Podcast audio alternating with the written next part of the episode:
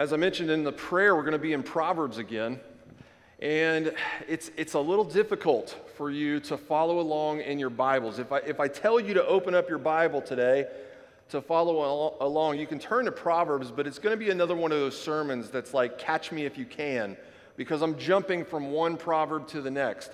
I preached verse by verse through the first nine chapters because there's an, there's an appeal to the, to the believer for wisdom, an appeal to wisdom from God to you. And then once you get into chapter 10, you start to get, we start to get in these proverbs that are like uh, wisdom nuggets or wisdom zingers, right? And so they go from one topic to the next topic. And so we're, to close this series, we're spending seven weeks clustering these proverbs into topics. And then, and then uh, so I can read several of them to you at the same time. And so, so last week we studied uh, all of the proverbs that had to do with our speech, what we say and what we listen to. And there's uh, like over 90 of those proverbs. Well, today we're going to be talking about all of the, the proverbs that speak of humility and pride. And so that is probably like if you had to rate these categories, there's more about what we say and what we listen to than anything. But then that second place, that close second, would be pride and humility. When, when we think about humility, you know, we've talked about this leading up to this point in Proverbs. Humility, it's, it's, the, it's the basis uh, of the argument and the appeal to wisdom. You want to be wise? You want, you want to live with godly wisdom? Humility is how you obtain that. It's, it's fear of the Lord, humbling yourself before Him. Proverbs 1 verse 7 says, The fear of the Lord is the beginning of knowledge. Fools despise wisdom and instruction. And so we talked about how the fear of the Lord, that's this desire that we have. Humbling yourself before Him is this desire to be obedient to God. It's a desire to be teachable, to be changed by Him. It's the desire to be measured by God. So that's what it means to live in the fear of the Lord. And it takes humility to get to that posture. And so when we live with this fear of the Lord posture, right, we're, we're, it means I'm not going to look down on God and what He says and determine if He's good or bad. I'm not going to measure Him. Living with the fear of the Lord, humbling yourself before Him means I'm going to look up to God to determine what is right and what is wrong. I'm going to be measured by Him. Right? This is, this is how we receive this wisdom, lowering ourselves before God, living in the fear of the Lord. And so here's the, here's the neat thing about that in Scripture. As we as believers humble ourselves before the Lord and live with the fear of the Lord in that sense, that is how He exalts us in His kingdom. That's how He lifts us up. Proverbs 22, verse 4 says it this way The reward for humility and fear of the Lord is riches and honor and life. Do we want to, do we want to, do we want to live with this, in this life with abundance in that sense? Well, the, path to reward is by humbling yourself before the Lord. There's no other way. And so we often get this positively backwards. And when we think about living, living in abundance in life, we think of elevating ourselves. How, how, am, I, how am I going to elevate myself to this position of riches and honor and life. And, and, I, and I know I could, I could harp on what they mean by riches there, but I don't want to get sidetracked. We all know this isn't the prosperity gospel. But if I want to live in abundance as God desires me to live, it, it, when we think about this, we get this backwards. We, we, we think about elevating ourselves. I'm going to I'm going to take that. I'm going to take life in abundance. And so we, we, look, at, we look at this pursuit of self promotion. That's how we get it backwards. Uh, look at me. I want to live a life that says, Look at me. Be impressed by me. Do it like me. Want to be me. And then, right, we, that's how we, we promote ourselves maybe online and things like that. And then, depending on how many likes or hearts we get, it validates our uh, desire to want to elevate ourselves. But that's not how it works in the kingdom of God. Reward in his kingdom is much different, it works different. Jesus put it this way. This is in Matthew 23 12. Whoever exalts himself will be humbled, but whoever humbles himself will be exalted. Let me read that again. Whoever exalts himself will be humbled, whoever humbles himself will be exalted. I bet you, like if you if you take that verse of Jesus, if you pluck it out of its context, you put it on a sign or you, you, you take it out into our culture, and, and don't even attach a Jesus name to it, and you just say that to our culture, that that tastes good. We like that concept. If, if, if they didn't know Jesus said this, I think most people would like, like that concept. You know, whoever exalts himself will be humbled, whoever humbles himself will be exalted. I think we like that. It, it, just it rolls off the tongue good. It sounds good because none of us like to encounter an arrogant person. Like that's that's off-putting, right? When we come into contact with someone we deem to be prideful, we just have this like instinctive built-in inclination to want to take them down a notch, don't we? Like if someone's arrogant, oh, I just want to want to take them down a notch. They they sure are full of themselves. So I want to empty a little bit of it. right? We have this built-in desire to want to push back against arrogance. I think the reason that we have that built-in desire is because that's the part of all of us that is like God. So all all of mankind was made in the image of God. So there's going to be parts of everyone that is like God. Like we have a desire for justice and things like that. That's a part of us that is like God. We were created in his image. And so this is another one of those moments. Our inclination to push back against arrogance and pride and, and, and, the, and you know, our inclination to be turned off by someone who is prideful, that's the part of every one of us that is like God. We're made in his image because he can't stand arrogance. He, he automatically opposes those who are prideful. Listen to this proverb in Proverbs 16:5. Everyone who is arrogant in heart is an abomination to the Lord. Be assured, he will not go unpunished. Ooh. That's a pretty motivating verse. God promises to punish those who are prideful. He actively opposes pride. And we're made in his image, and so there's a part of us that actively opposes pride when we come in contact with it too. James and 1 Peter both mention uh, God opposes the proud but gives grace to the humble. Did you notice how he responds to people who are humble? Well, he shows grace to them. He opposes those who are proud, he gives grace to those who are humble. Well, you and I were born sinful. That's the part of us that is drastically different than God. We are stained with sin. We have a desire to sin and we struggle with it all the time. And so, if our pride isn't opposed, we can never change. That's, that's why it's gracious that God pushes back against our pride because He wants us to change. He wants us to be different. He doesn't want us to live in, in, in that mindset. I mean, you, you think about that. Like, if your pride never got challenged, if it never got opposed by God, you would always think you're a little better than what you actually are. You'd always think that you're a little further along than what you actually are. It's, it's His gracious opposition to our pride that takes us down a notch. It humbles us, and it's that humility that we need desperately in order to pursue His wisdom. And so, if our pride wasn't opposed, we would be living life without self awareness, right? All of us in here struggle with pride on some level, I guarantee you. You know, when I, I, think, have you ever confronted someone about being prideful? I don't know that I've ever heard of anyone being confronted about their pride and it not be a shock to them. like, hey, you're being prideful. What? How dare you?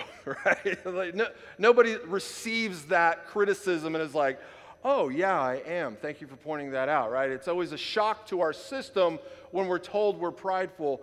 And so it's, but it's very gracious of God to, to confront our pride. And, and it's very gracious when we confront pride in, in, in the lives of one another, too, as hard as it may be. We avoid that like the plague, though, don't we?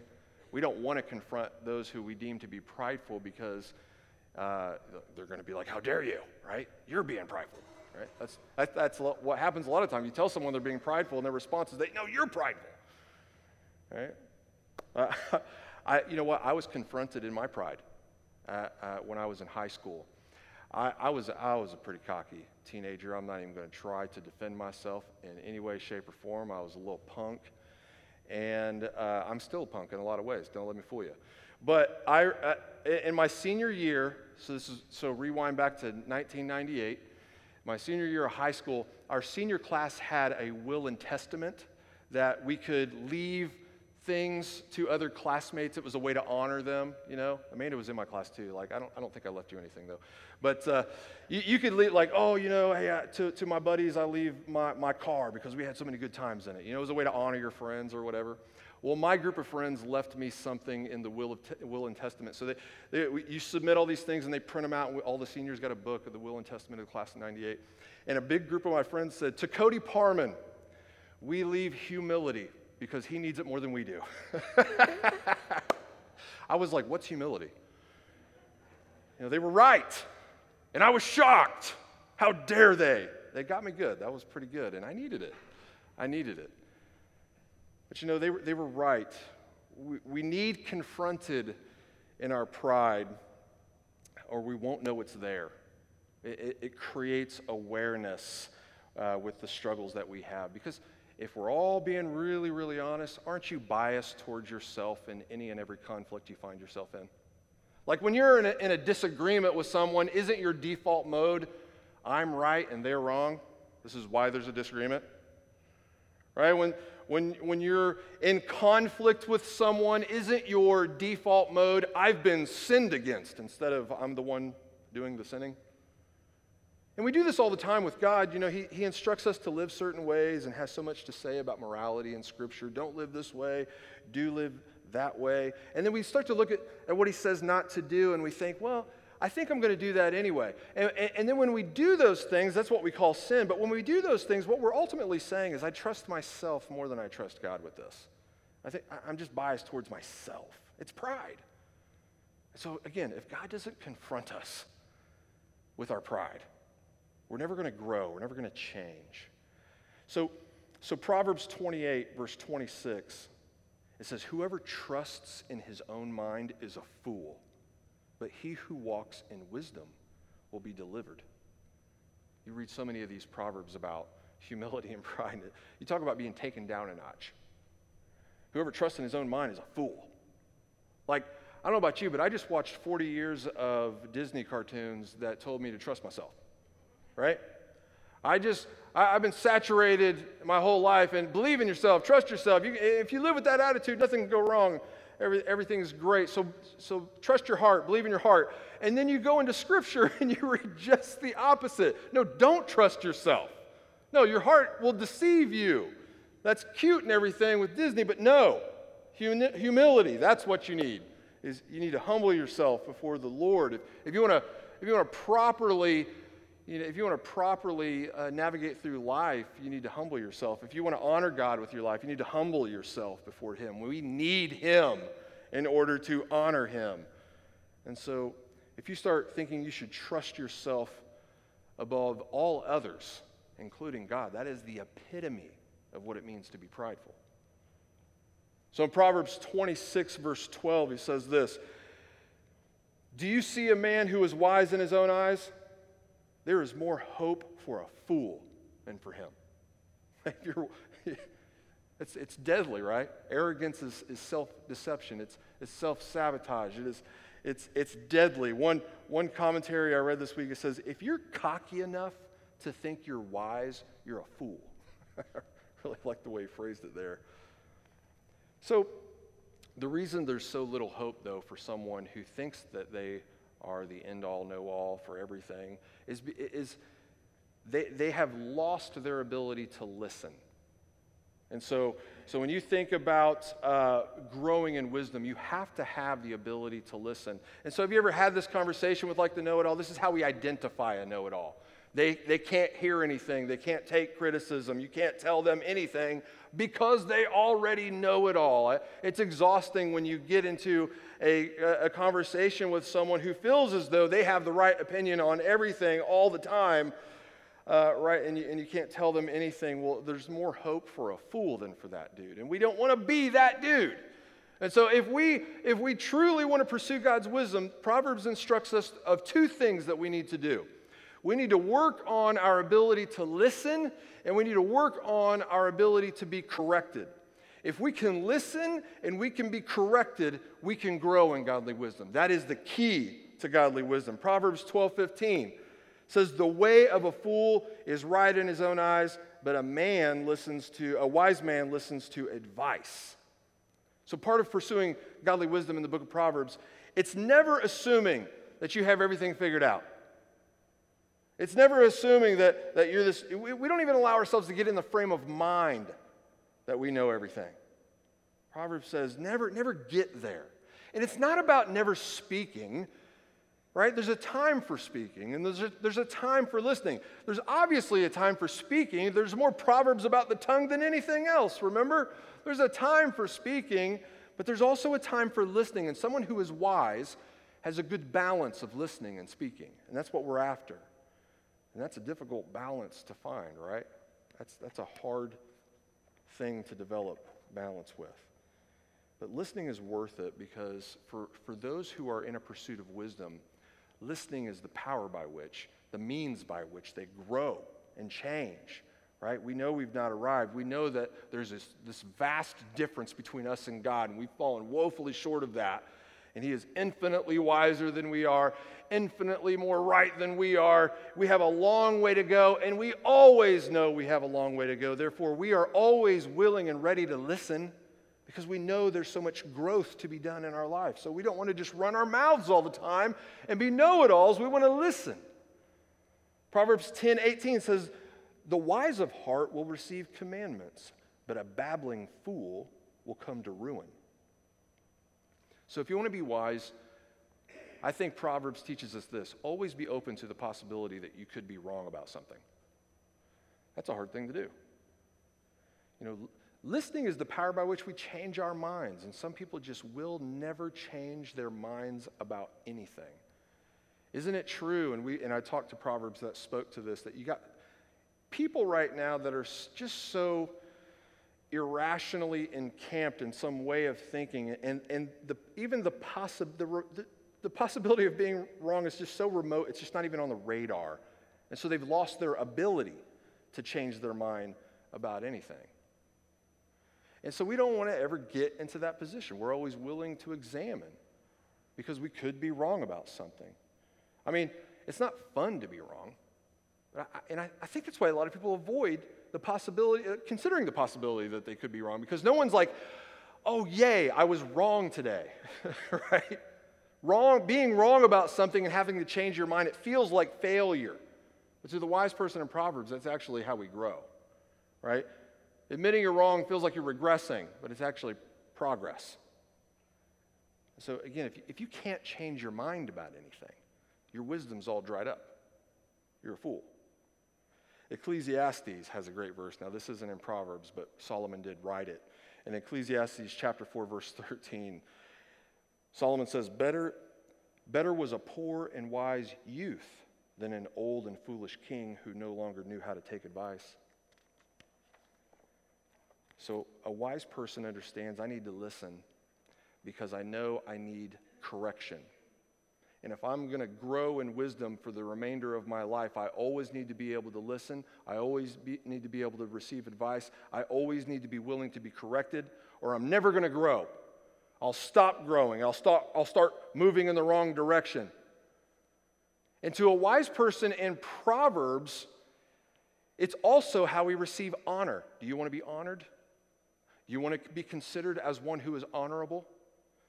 Well, you have to be able to listen and you have to be able to be corrected because that's the only way you can be honorable in the world of God's people. Proverbs 15 31 through 33 explains this.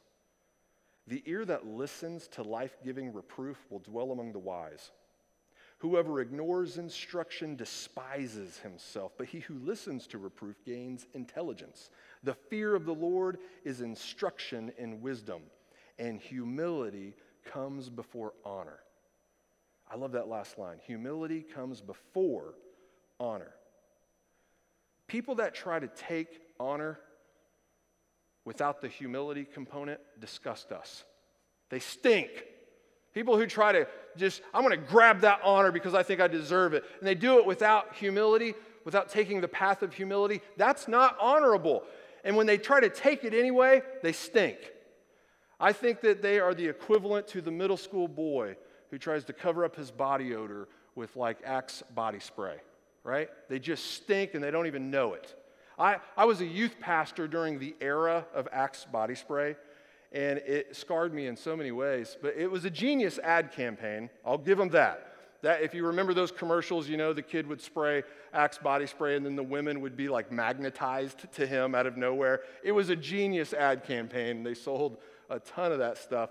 But the, how it backfired in our society is that we convinced all these middle school boys they don't, no longer had to shower. And so I, would ha- I can't tell you how many times I, ha- I would have a youth kid show up and they just reeked of body odor, and then they just took a bath in Axe body spray. And so, like, you walk into the restroom after they're in there or something, and your eyes start bleeding, and you don't know why. It's because they just emptied a can of that stuff in there. It was awful. Oh, it was just terrible. And so, there are so many times that I would have to sit down a middle school boy and be like, hey, I want to tell you something. It's not a secret, it's just that you don't know it. You smell awful. You need to shower and you need an antiperspirant. And then you need to take all that Axe body spray and burn it in a barrel and never look at it again.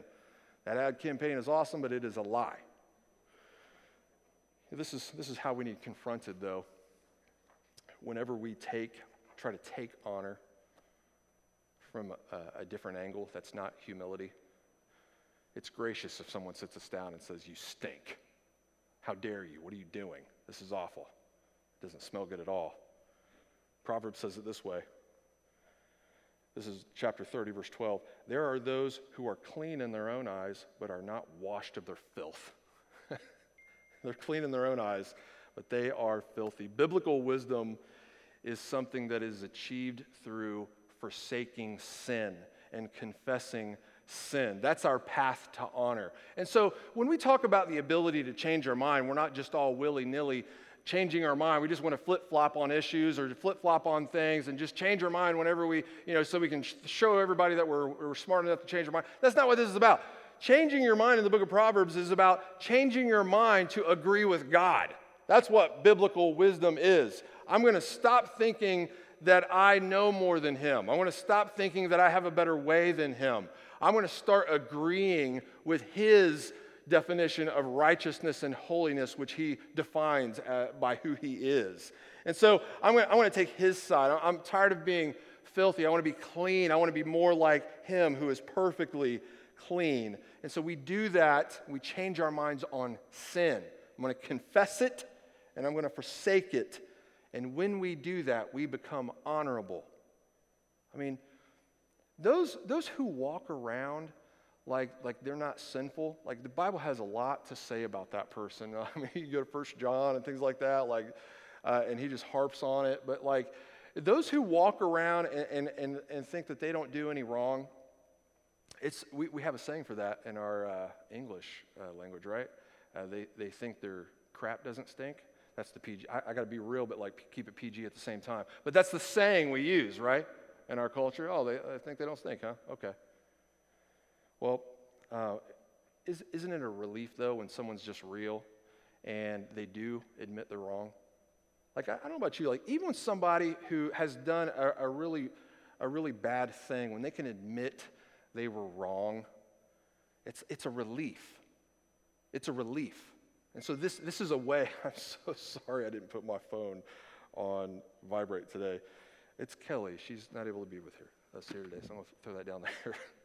Uh, it's a relief, though, when, when someone admits they, they did something wrong, like not turn their ringer off when they meant to.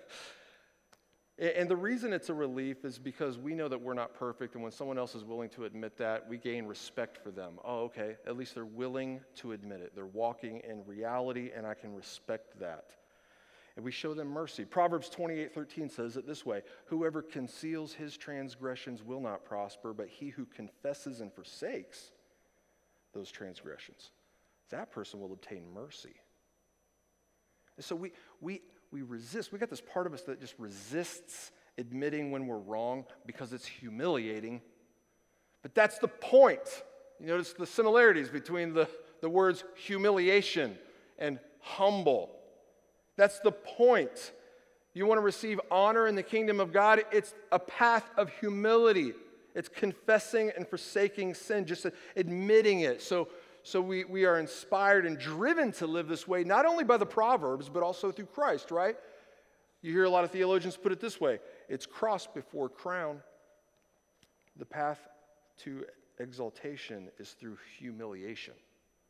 That's the upside down thinking of the kingdom of God. That's what's so backwards. That's why it's so hard to grasp. Because at first it's so different from the way the world thinks that we, we have to stop and consider it for a while. The path to exaltation is always through hum- humiliation, it's humbling yourself. That's, that's the worldview of a Christian believer. So Philippians 2 fleshes this out a lot. So, Paul, when he's writing to the church in Philippi, they have an arrogance problem. They're being prideful. People in the community are noticing it. He's trying to minister to them like, hey, humble yourselves. Think of others as more significant than yourselves, right? Humble yourselves before the Lord and even before each other. Be humble people. Be known for being humble. And the way that he motivates them to be humble is by pointing them to Jesus. And he says, Think about Jesus. How, how are you going to call, call yourself a Christian and not be humble? You're, you're a walking contradiction if you do that.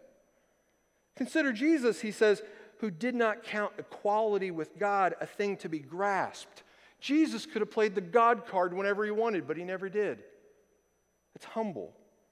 He made himself nothing, Paul says, even though we know he's everything. He, he was in the form of a servant, Paul says, even though we know he's king. He was born in the likeness of men, even though he was above man.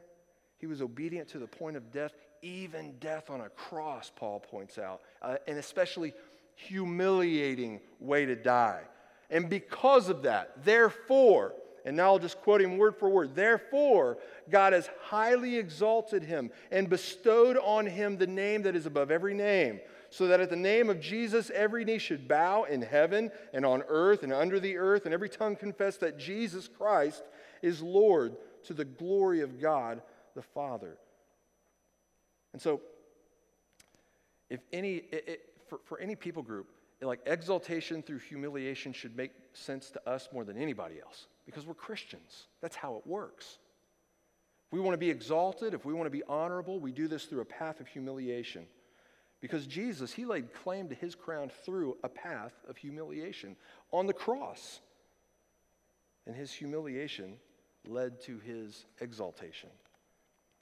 And so when we look to God to be to be measured by him, it's, it's a humiliating thing because there's such a difference between who we are and who he is. But the way that we engage God in that fear of the Lord is that we confess and we forsake those differences between us and him. And as we do that, he shows us mercy, and mercy is Jesus, who is the wisdom of God. And there's freedom in that. Man, there's so much freedom in admitting you're not perfect but being made perfect in, in, Christ to God. Like, it, it frees me up to be self aware about how filthy I am, right? It frees me up to, to admit that I, I don't always have it right. I don't always have all the answers. I don't always get it right. I don't always do it right, whatever it is. It, it, it's, a, it's a freeing thing to be able to, to admit that. But in Christ, I'm made perfect. All of my imperfections have been washed away. So before God, I am seen as perfectly holy because of Christ. There's freedom. I, uh, there's relief. I can admit I'm wrong because I'm right in Christ. And so, so when we get in those situations in which we're in sin and we just don't want to change our minds in sin, like a lot of times we double down on it when we're told we're wrong. We dig our talons in even, in, even, in even deeper just to prove that we're right. We don't have to do that though. We don't have to do that. We can just we can change our mind about sin and we do that because of Jesus, because of his holiness, his righteousness, his glory. And so that belief empowers me to forsake sin because I know I'm guilty. And so in that wisdom, we have righteousness through Christ. And so, here's the posture I think we live with when we consider all of these proverbs over pride and humility. We, as believers, in a pursuit of God's wisdom, we don't have to live with this posture of, I'm right and they're wrong, or I'm right and you're wrong. We come from a posture of humility through Christ. We come from a posture that says, Jesus is right and I'm wrong. And when you face the world and all the com- complex issues and frustrations and, and divisiveness out there from a posture of, I know Jesus is right and I'm wrong, but I'm made right through Christ, when you come from that posture, you can take th- you, you, you can combat things a little differently. You can combat things in a way that's not so frantic. Like, because that's what people look like when they're, when they're just harping and, and yelling, and they, they just look frantic. They're not winning anybody to any side. We, but, but when someone approaches something from a heart of humility, when they're, when they're able to slow down and, and in peace engage the world, in joy and in love engage the world, with gentleness and faithfulness and kindness and all the fruit of the Spirit engage the world, people will be won. People, people will see a change of mind and a change of heart that's so different from, from what they're used to that I think God uses that to draw children into Himself. And so let's live with that heart and that posture. Let's forsake the arrogance that we live in. Let's forsake the pride. Let's change our minds about what God says sin is and sin is not so that we can grow in wisdom. Let's pray. Lord, again, we thank you for your instruction and your correction in the book of Proverbs. It's been such a joy to be able to sit and study uh, these sayings, especially when it comes to pride and arrogance, Lord. All of us in here are dealing with a struggle with pride on some level. And those of us who aren't struggling with it are just unaware. We're not self aware. And so, Lord, I pray for conviction today. I pray that, that, that reading your truth in Scripture, Lord, would change the way we think and would open our eyes and our ears to the sin that's in our life, and that we would be, Lord, empowered by you and compelled by you to forsake and confess that sin and change all to your glory. Lord, I, I ask for conviction and repentance, uh, Lord, for all of us. It, it tends to be the case, Lord, that the, the further we go along in life, we, we think we have things figured out.